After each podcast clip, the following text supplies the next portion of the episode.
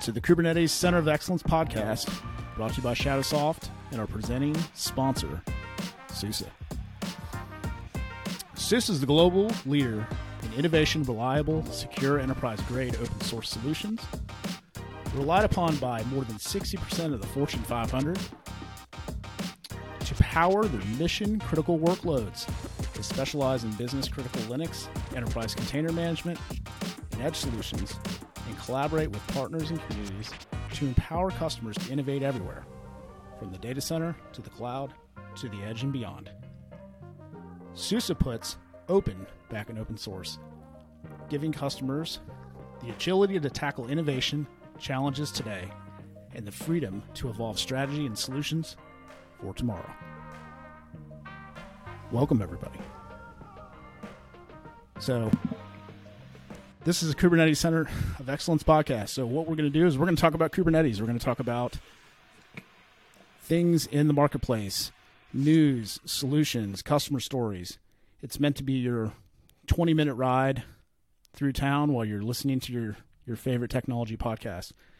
So, I've got uh, some people here on the podcast with me. I want to get them introduced because they're going to be constant voices for um, the things you'll be hearing here. So, Rob, go ahead and introduce yourself. Hello, my name is Robert Serchia. I am the head of community evangelism at SUSE. Um, I have a long history. Uh, my prior life, my prior career, I was an application developer um, building cloud native applications when that became a thing a few years back. Um, so I'm glad to be here. Thank you, Nick, and thank you to the rest of the team and Derek. Say hello. Hi, I'm Derek Sutherland. Uh, I'm the Director of Technical Services for Shadowsoft. I oversee our services from a delivery perspective regarding the architecture design of stuff, advanced level troubleshooting, um, even kind of technical account management, making sure things are operating efficiently and, and being managed appropriately from, a, again, a delivery perspective. Been here for eight years. Uh, prior to that, I was a software developer for many years in the object oriented space. I've worked with Kubernetes for uh, almost seven. Um, I guess seven going on eight now. So, uh, yeah, happy to be here. Happy to be discussing what we're going to talk about today. And let's go. Very cool. And also in the background, we have Mariah Dean. She'll be showing up on the uh, later episodes that we do, uh, contributing, but uh, she's keeping us all in line and keeping us organized. So you'll be hearing from her in future episodes. So we always like to start with um, something in the news. And this isn't quite a fresh off the press article, but there was an article in InfoWorld um, about Mercedes Benz and their 900 Kubernetes clusters. It uh, was well publicized. Um, we talked about it internally. And um, I have some questions. So I want to have a couple of experts in the room give some opinions on maybe the approach and what they're doing. I know Derek's got some strong opinions, so you know basically this was written by uh, Scott Scott Carey at InfoWorld. Make sure I plug him. And uh, you know 900, 900 clusters seems like a lot. Was it, and their was general it 900? approach I thought it was more than that. 900 and growing. Ah, yes. Okay. So, you know that's that's kind of seems like a lot, lot, lot to manage, but they have a perspective on this, and you guys have you know read through the article, um, so mm-hmm. It seems like they're scaling a different way, right? Their scale is like individual clusters for for teams, which is not something we see a lot of. What are some thoughts around that? Rob, do you mind if I level set for the listeners kind of what this article? Yeah, was? go ahead. Go ahead. So the the sure. big couple of things that are key takeaways is they're an OpenStack user, so they're talking about on-premise workloads. Their uh, clusters are mainly being used by different developer groups. It's one project, like one project group. So uh, an application, backend services, database, whatever, per Kubernetes cluster, right? And they're man- they're managing the the lifecycle of things inside of it in that Kubernetes cluster, and they're doing this via cluster API. Um, I believe, if I remember correctly, using either Minikube or Kind. I, I don't remember which one exactly it was. Um, but that's the premise, right? Is like this isn't they're they're not going for or talking about their production clusters, although they may be also including production clusters in that number count. the article was definitely focused on these are development workloads and development clusters, and we want everyone to have their own playground to play in. And we have OpenStack as the infrastructure underneath. So I want to make sure that was like keenly level set for the listeners. I'm a little concerned. Like I, I've seen companies do, you know, a cluster per BU. I've seen clusters that kind of cross multiple business units, but for each individual dev team, that's a, I think it's a lot of that's a that's a lot of extra overhead. Um, especially if you're you know the team who's you know well, well I'm writing the API that sends email, so everyone who's going to send email through our entire system comes through this API. I mean that's a that's a bad example, but you're there's some times where I can see that isolation making sense, and there's sometimes I'm like, well, does it really need to make sense? So you know, like if it's if you're doing auth and you have your own homegrown auth system, get, I get it. That's 100. percent I'll agree with you. I'm not going to die on this hill, but for every dev team, it just seems it's a little, little might be a little excessive in my opinion.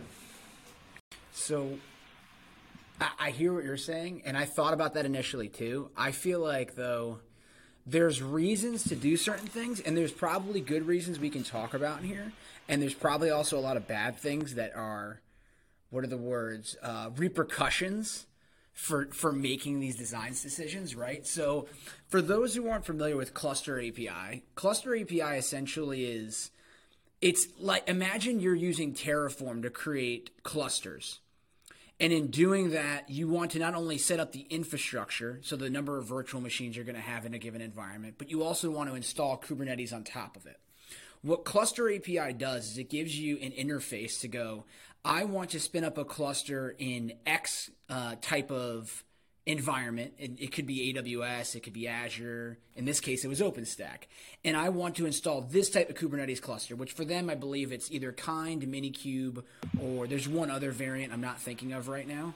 Um, but those are like the options you can choose from. And then after that, you can include a number of things that you want to have pre provisioned in that cluster. So, with that being said, I could see a benefit if, like, I'm a developer in a small shop and I want to be able to spin up a short-lived cluster, I just want to have a tool that lets that just like like kind of like Kubespray but with infrastructure included. Spin up my infrastructure, give me some stuff to work on, and install Kubernetes on top of it. That sounds great on the surface.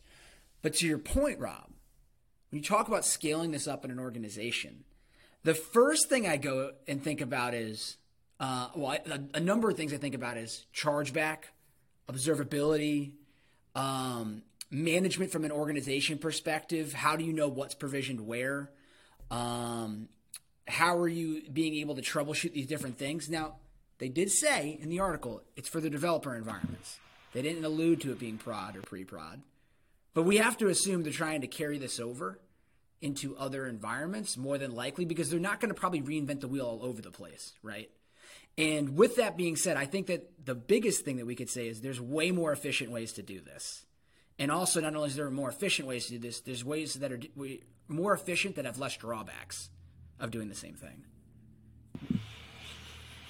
Yeah, I I agree. I I think we're when I saw the the 900 and growing clusters um, from just from a management, the networking came to mind. Like, what are we doing from a networking perspective? Um, are we leveraging an API gateway? I didn't read that in there, but it could be.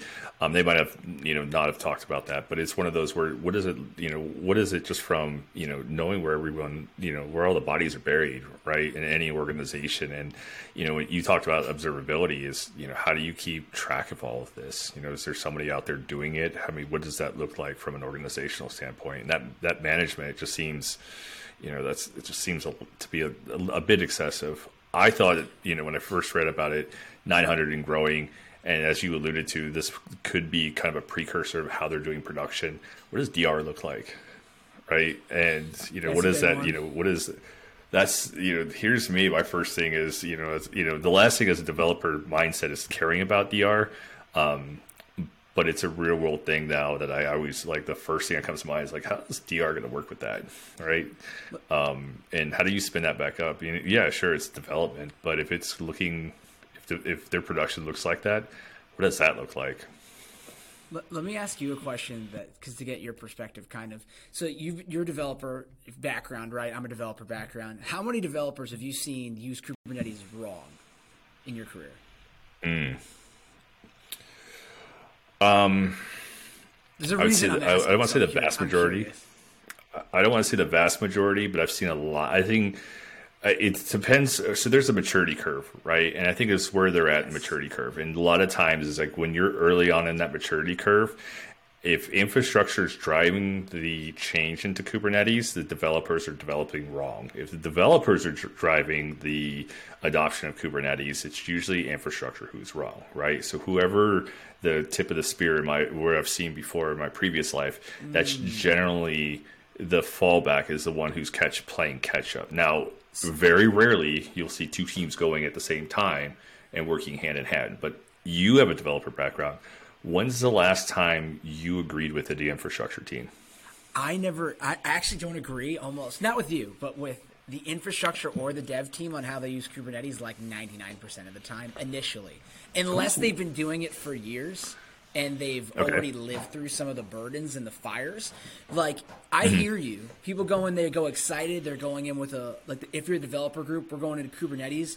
They should be going in with a very thought mentality. But usually, it's not organizations of developer groups that are spearing Kubernetes. It's usually like an evangelist in a group. And that guy might use Kubernetes right, or like that, that small silo of guys might use Kubernetes right. But when they start going, we're going to bring all the developers in. There's a bunch of them that are resistant they don't understand. They don't want to learn. And you know as well as I do, Kubernetes is way different than being in a virtualization platform. Um, so the mm-hmm. the big thing that I think of here is if you if you read the article top to bottom, and again this is for the viewers, right? If you read the article from top to bottom, the last thing they start alluding to is managing Kubernetes actually is really easy for us. But what's not easy for us is helping the developers use Kubernetes properly. And I think that's hilarious for them to say that because probably what they mean is provisioning Kubernetes is easy for us. Keeping it up is easy for us. But what's actually challenging for them is not the developers, and not just the developers that are developing code against it. What's probably challenging for them is how do they manage the life cycle of workloads living inside of Kubernetes? They're blaming the developers for that problem, but the, the reality is it falls on everybody.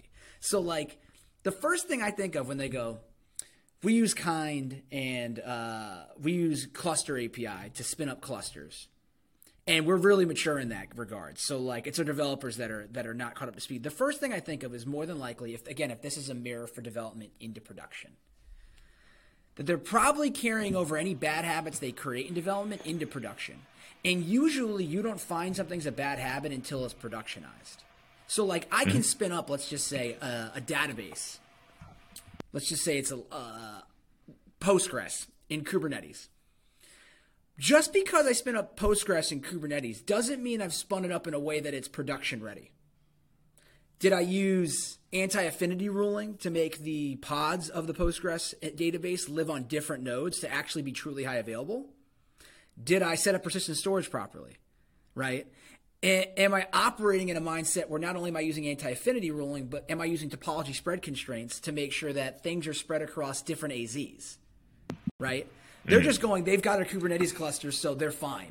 They could just build inside of it. But they're not necessarily going to them, what's the best production level practices? And more than likely, what's going to happen is, I'm, I'm guessing, whatever habits they're building in these developer environments, they're going to carry right over into production. And the production's going to say, because it's not the the moat of Kubernetes, it's internal to what's running in it. It's the developer fault and not our fault. And I feel like it's the beginning of yeah. where the blame game starts, which is what that article's entire sentiment is. Yeah, and I think that's that's if it lies within the development team, it's where that enterprise architect's role is, right? And I think yeah. that's that crossover role from infrastructure into development. You you know you know you you're a developer, you you know this. You work your way up from junior developer, associate, lead, all that stuff. You get up there and um, you hit that solution architect role, all right? And that next step is enterprise, where you have to care about affinity rules, right? You have to care about topology constraints. Those are things that that the, the cluster itself are things that you need to worry about, and you can't just right. throw it over the fence and say, "Hey, that's that's infrastructure's job," because to them, everything inside that cluster is working just fine. And it's really that top tier development. And that's where you see a lot of it's not the junior developers. I, I, never blame them. It's not even the senior developers. It's that enterprise architects having the, the, that knowledge gap where they need to understand some of these things and lay it out. But to be fair, should each team have their own cluster and worry about it, or should there be a center of excellence with that enterprise architect groups from each team saying, okay, what's the best practice and what are you guys doing that's really good and, and how are they learning from that? And I would love to see a follow up article to, to kind of understand where that's at, to kind of, you know, that last two, three paragraphs that they have, you know, for us managing Kubernetes is not hard. Well, all right, if it's developers, then how did you address that? I would love to see, you know, follow ups from that. Well, it, it's funny. Still say it's development problems. well, it, it's it's a well written article for clicking, right? Yeah. Mercedes Benz, 900 Kubernetes clusters. That's a lot. That sounds like a lot in our industry, right? And mm-hmm. then we're evaluating the public cloud. So, like, we're doing it on OpenStack. I immediately went, ew, interesting. Yeah. They even call um, it out. yeah. You know, and then you get into, well, you know, to Rob's point, like, well, you know, platform engineering is now easy one engineer for 500 clusters. But there's no delineation between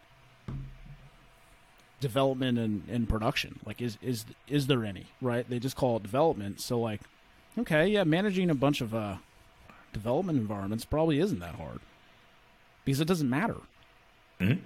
So, like, what's the big win here? It's just a it's a very salacious article that I think is um trying to grab people's attention. And we all clicked on it and we all looked at it. But like, you know, my big question is like, like how in the hell are you going to manage it?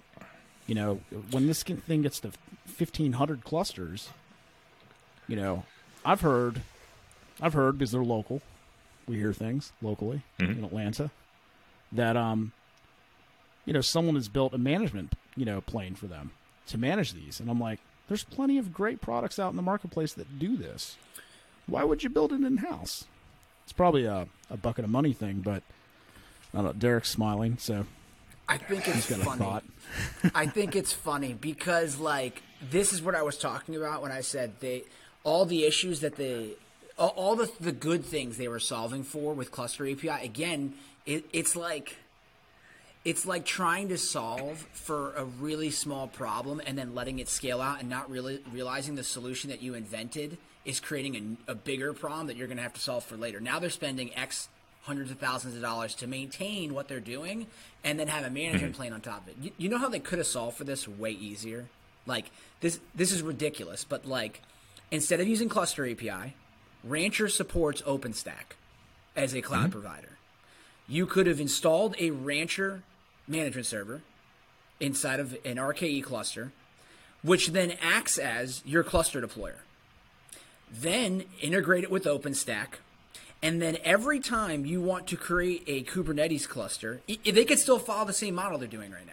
They could use the Rancher CLI if they want to do it from a CLI perspective, or the Rancher management interface with the actual web GUI, and go spin me out RKE clusters across OpenStack the way that they want to. It could be templated exactly the way they're doing right now, and it would be pre integrated into Rancher so they could observe all of them, apply controls to all of them, do backup on etcd for all of them. Like, yep. They wouldn't have to buy anything. And I mean, I don't mean they don't have to buy anything. I mean, they wouldn't have to go and reinvent the wheel, is what I'm more or less saying. They don't have to go, we need to buy services to custom build out this thing that now we're going to have to maintain. Right? Like, they could have just been like, yeah. let's just go with SUSE and go with Rancher, solve the exact same problem we're doing right now in a slightly different way, and we get all the benefits resolved for that we're trying to handle right now. Like, but this is where where organizational um, decisions get made. Like maybe the money to do this wasn't an operational budget, right? It's capital budget. So with a capital budget, yeah. you got to go build. You know, like I could see that in an organization as large as Mercedes. Um, Rob, you got any thoughts? Yeah, uh, one of the things they say in the article, I want to try to be quote unquote, we build a 100% FOSS, which is a free and open source software platform built and developed by the same DevOps team with no licensing issue and software requests. So if that, well, first of all, I'm going to give props to that because I, I, work for an open source company, so I love seeing when you know any type of company or and or customers use open source software. I I, I think it's uh, commendable. because it's contributing to better software worldwide, right? But if that's what you're committed to doing, why are you building your own management plane? Right? Like, uh, there's so many clear, options out there. To be clear, what you're saying is what's open source is not the management plane that they're building. What's open source mm-hmm. is what they're doing with Cluster API. Right? Correct. That's what they're saying. So, to your mm. point, if they were going to do that, then they should have also open sourced what they're doing from a management plane perspective. Yeah. But there's already solutions in the space, so they would be again reinventing Easy. the wheel. Easy. Don't be telling Mercedes what to do. they do make a nice no, I mean, car. I, I, I would. Lo- I, I will have to admit they do make a nice. Anytime you say it's a, like, I think that's why I clicked on it. It's like, oh, what's Mercedes doing? And I and I got all excited, and it's like, oh. And I actually thought when I clicked on it, I was like, is this going to take me on some dive that there's K3S running on their dashboard, you know, in the car itself? And that's what, like that's what I was kind of going for because anytime you, you talk about that, I get excited. Like, what are they doing? Really? That would have been oh, dope. Yeah, awesome. yeah, yeah, for sure. It would have been great if they would have took the technology and attached it to whatever they're actually doing in Mercedes, mm. right? Like, what is the what is the outcome? How does it get to the consumer? Like, that's the really interesting right. stuff. Um, so I'm I'm waiting for a follow up on that article. I think that'll be interesting. So let's uh let's shift for a second. Who's ready for another live read where I run out of breath? It's going to be great. Go ahead. This episode is brought to you by Shadowsoft's Kubernetes Center of Excellence. Your Kubernetes team should not be frustrated or confused. With Shadowsoft's kubectl, you can clarify your process, align your team, and grow your skills. More information at kubectl.com. All right, shared experiences. This is something we're going to be do, doing most weeks. We talk about uh, war stories in the field. So I'll tee this one up. Rob, I'm super interested in your, your feedback around this. Okay. So there's a uh, organization that we were working with for a little bit, and um, they had Kubernetes clusters everywhere, six or seven of them, and um, you know they're building this software, and their software is consumer uh, facing, right? So like their consumers use whatever they build. I'm you know not going to identify the customer obviously. So um, they were having some issues with their application and scaling, and um, got on the phone with them and I said, "Hey, what tools are you using to you know observe your application and you know, your infrastructure. And they were like, what do you mean? I was like, you know, like an APM tool or an infrastructure monitoring tool. Um, we don't know what APM is. I was like, cool. That's great. Well, let me tell you all about it. So we did, and um, you know, we we put them in front of a certain product solution, and uh, they were like, "Wow, this is amazing. We can see so many things." And uh, but then they were like, "It's too expensive." I'm like, is it? Is it really? when everything's on fire and not working? So I think, you know, observability is not a new concept in IT. It's been talked about really for like 10 years strong, and it's even older than that. But Rob, you've, you know, you've got some experience, you know, working in the field.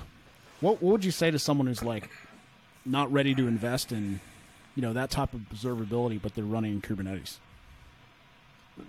Pull the plug.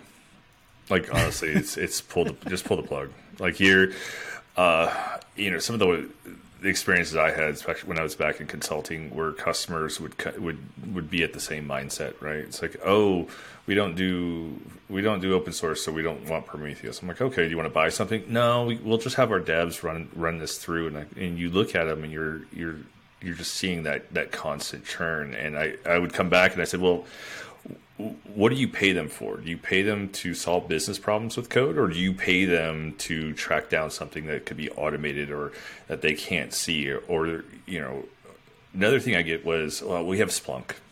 I'm like, oh, okay, that's great. I mean, you can just sit there. I'm like, how how is that helping you though? Like, I mean, where's that live time? That's a log that comes out. It's piped out. It's there. It's already over with it's not really it's i mean i guess it could be lifetime depending on close to lifetime but it's not as as it's happening. So when you see that observability and so you have those those uh, those questions for it. Where i see more of the struggle is in that hybrid environment right? Where they're still they're partial legacy. When I mean legacy, I mean like they have VMs running, you know, servers with code on it and blah blah blah blah, and then they have a, a, a cluster here and they're talking in between it. That's where I see a lot of the pain points with you know with previous customers that I've got to talk to is like they don't understand how to track it from one to another. So they could be doing observability amazingly in the data traditional data center with VMs, but on the flip side, inside the cluster, there's absolutely nothing, and they just kind of feel that that same tool is going to work, and it really doesn't, depending on the tool. And so when you see some of that, you're you're trying to have those, those conversations where you have to be able to, you know, trace it all the way through from from top to bottom. And if you have no way of putting a tracer through that system, then you're really you're going to be you know running down different rabbit holes. And if you're in an outage, it's, it's customer impact. Um, that's uh, one of the things, and we talked about this before we went on air. You know, there's customers that leverage tools. You know. Um, like uh, what is it, uh, Datadog or Splunk I've mentioned, but Dynatrace is one of those great crossover ones. And one of the things that I've seen with a lot of success with customers before uh, I came to SUSE was how they leverage Dynatrace in that hybrid environment, right? Where they could be, and I mean hybrid. I want to qualify that, meaning that you're, you know, the old way of building non-cloud native applications, and then you have cloud native workloads running in Kubernetes. Them leveraging those hybrid environments with Dynatrace was, was really amazing. One of the cool things about that where I, I, would see it is we used to use Dynatrace to help with that modernization effort, right? And Derek's used, Derek's gone down this path. I'm, I'm almost sure of it, where you're, you're taking that traditional three tier application, you're cloud nativing it, and you're shoving it into Kubernetes, and you can't do it all at once, right? and organizations like to take piecemeals, like, oh, let's shut this off and we're going to move this functionality over. And we used to leverage that Dynatrace to help with that because we can monitor and observe performance before and after, right? And a lot of times, that's where when we talked about developers not developing right in Kubernetes, that's where we'd find problems. And that's where that's that's generally the it's like we made the problem worse. Well, I thought Kubernetes was going to make it better. We'll just throw just throw more resources at it and that's that wasn't the case. You could throw as many resources at it, bad code and bad practices inside a cluster, and that was one of the things that we used to leverage that with. We also used to leverage it where we'd be able to find everything for modernization, and like that was one of the cool things. Like you put these agents out there and you'd run it, and customers come back going like, "What's running on that server? I don't even know." Yeah. And that was amazing. that like those conversations, like because you just saw these Dynatrace agents, and all of a sudden, like you would go, "Here's everything. Here's the topology of everything," and it, infrastructure would be like, "I don't even know what that is." The dev team's I mean, like, mm. "Yeah, we wrote that like six years ago, man. Like you don't know what that is," and it, but it just sat out there running. But it was mission critical to their applications. And those stories where you can see that observability, not just inside the cluster but outside. Um, that was critical, especially when you're like, hey, this is not working. Well, it's not talking to this app that's living on that server. Do we use that? It's in the dev environment. Oh no, it's a production application talking to, to and that was common. That was not a, that was not something unfor- that a one off. I would see that a lot. Yeah, I mean it's it's not even it's not even like it's it's not like just Dynatrace solves for performance, which I think is what's funny about when customers mm-hmm. try and price it out of a conversation because they're like, ah, I want to fix my performance. It's so much more than that. It's catching like performance issues early and often obviously is like the primary thing but even that people don't really talk about people usually talk about oh when i have an issue in production i want to find it fast it's like well there's there's so many other nuanceical things that matter that this solves for that's hilarious. I mean, thing number one, let's just say your environment's not documented, which is exactly what you're talking about. Because it auto discovers not only the services that are running, but how they're interconnected and what they're phoning out to, you all of mm-hmm. a sudden have the ability to go, well, we, we've had people that left our organization. We don't know what's built, what's not built, what's running, what's not. You've just inventoried everything. Like instantaneously inventoried everything and inventoried every connection that's being made. Then if you're using it properly, you're like I, have had you know customers that have done things like move a JBoss app that's configured with Infinispan and having issues into Dynatrace, and all of a sudden they go, you know, I was blaming Infinispan for its performance issues and causing issues with my application, but it had nothing to do with Infinispan, their issues. Everything had to do with how they were reading and writing to their cache. And the only way for them to see that was to see in real time how many times their cache is being written to by their actual applications. There, there's no mm-hmm. level of oh, I'm going to hook up a you know um, a Java debugger, like a, a, remote debugger, and see that happening. There's no level of that that's going to ever happen. If you want to see that happen, you, you literally have to go observe things while they're happening in real time. So like, it's solving for so many different issues. Besides, like besides performance at production, like it, it, it's kind of mind blowing how small of a bucket customers want to put APM into. Even calling it an mm-hmm. application performance monitor underserves what it does, right? Oh, like that. That's the tip of the iceberg. That's the tip of the spear for what it does. Well, but they've also so much changed changed the way they talk about it too, right? Like they're yeah, abso- absolutely. Dynatrace does so many more things than just APM, which was you know, yeah, like yeah they call themselves observability, I, but even that like I guess it, it, applies in a general term, but then you got to get really specific about like technically you could find a security problem with this, not just because Dynatrace, not you know I'm them, but reality they can find CVEs and stuff automatically, but not just because of that, but because like let's say you had an application that was making an outbound connection you didn't know about. Mm-hmm. Well, Dynatrace sees it. Right? Like there's just things that you you discover about your apps that you had no idea were there and your services when you would use something like that. I do want to circle back real quick though and expand just slightly upon what Nick sure. was talking about with this customer. Careful. I know.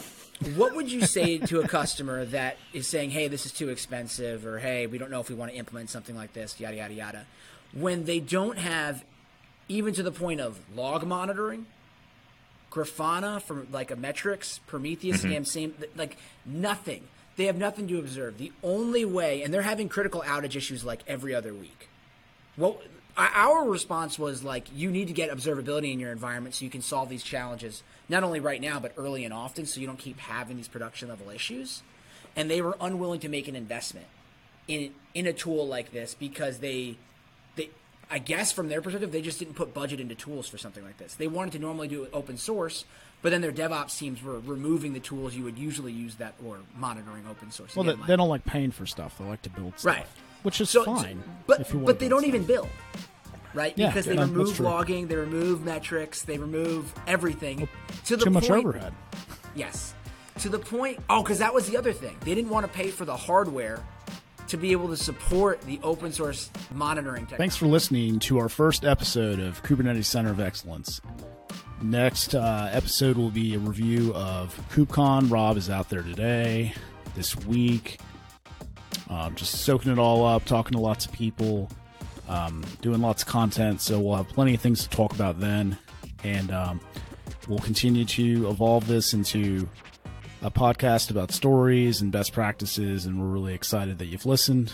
Please subscribe on all the platforms, and uh, look forward to our next episode. This episode is brought to you by Shadowsoft's Kubernetes Center of Excellence. Your Kubernetes team should not be frustrated and confused. With Shadowsoft's Kube COE, you can clarify your process, align your team, and grow your skills. For more information, go to kubecoe.com.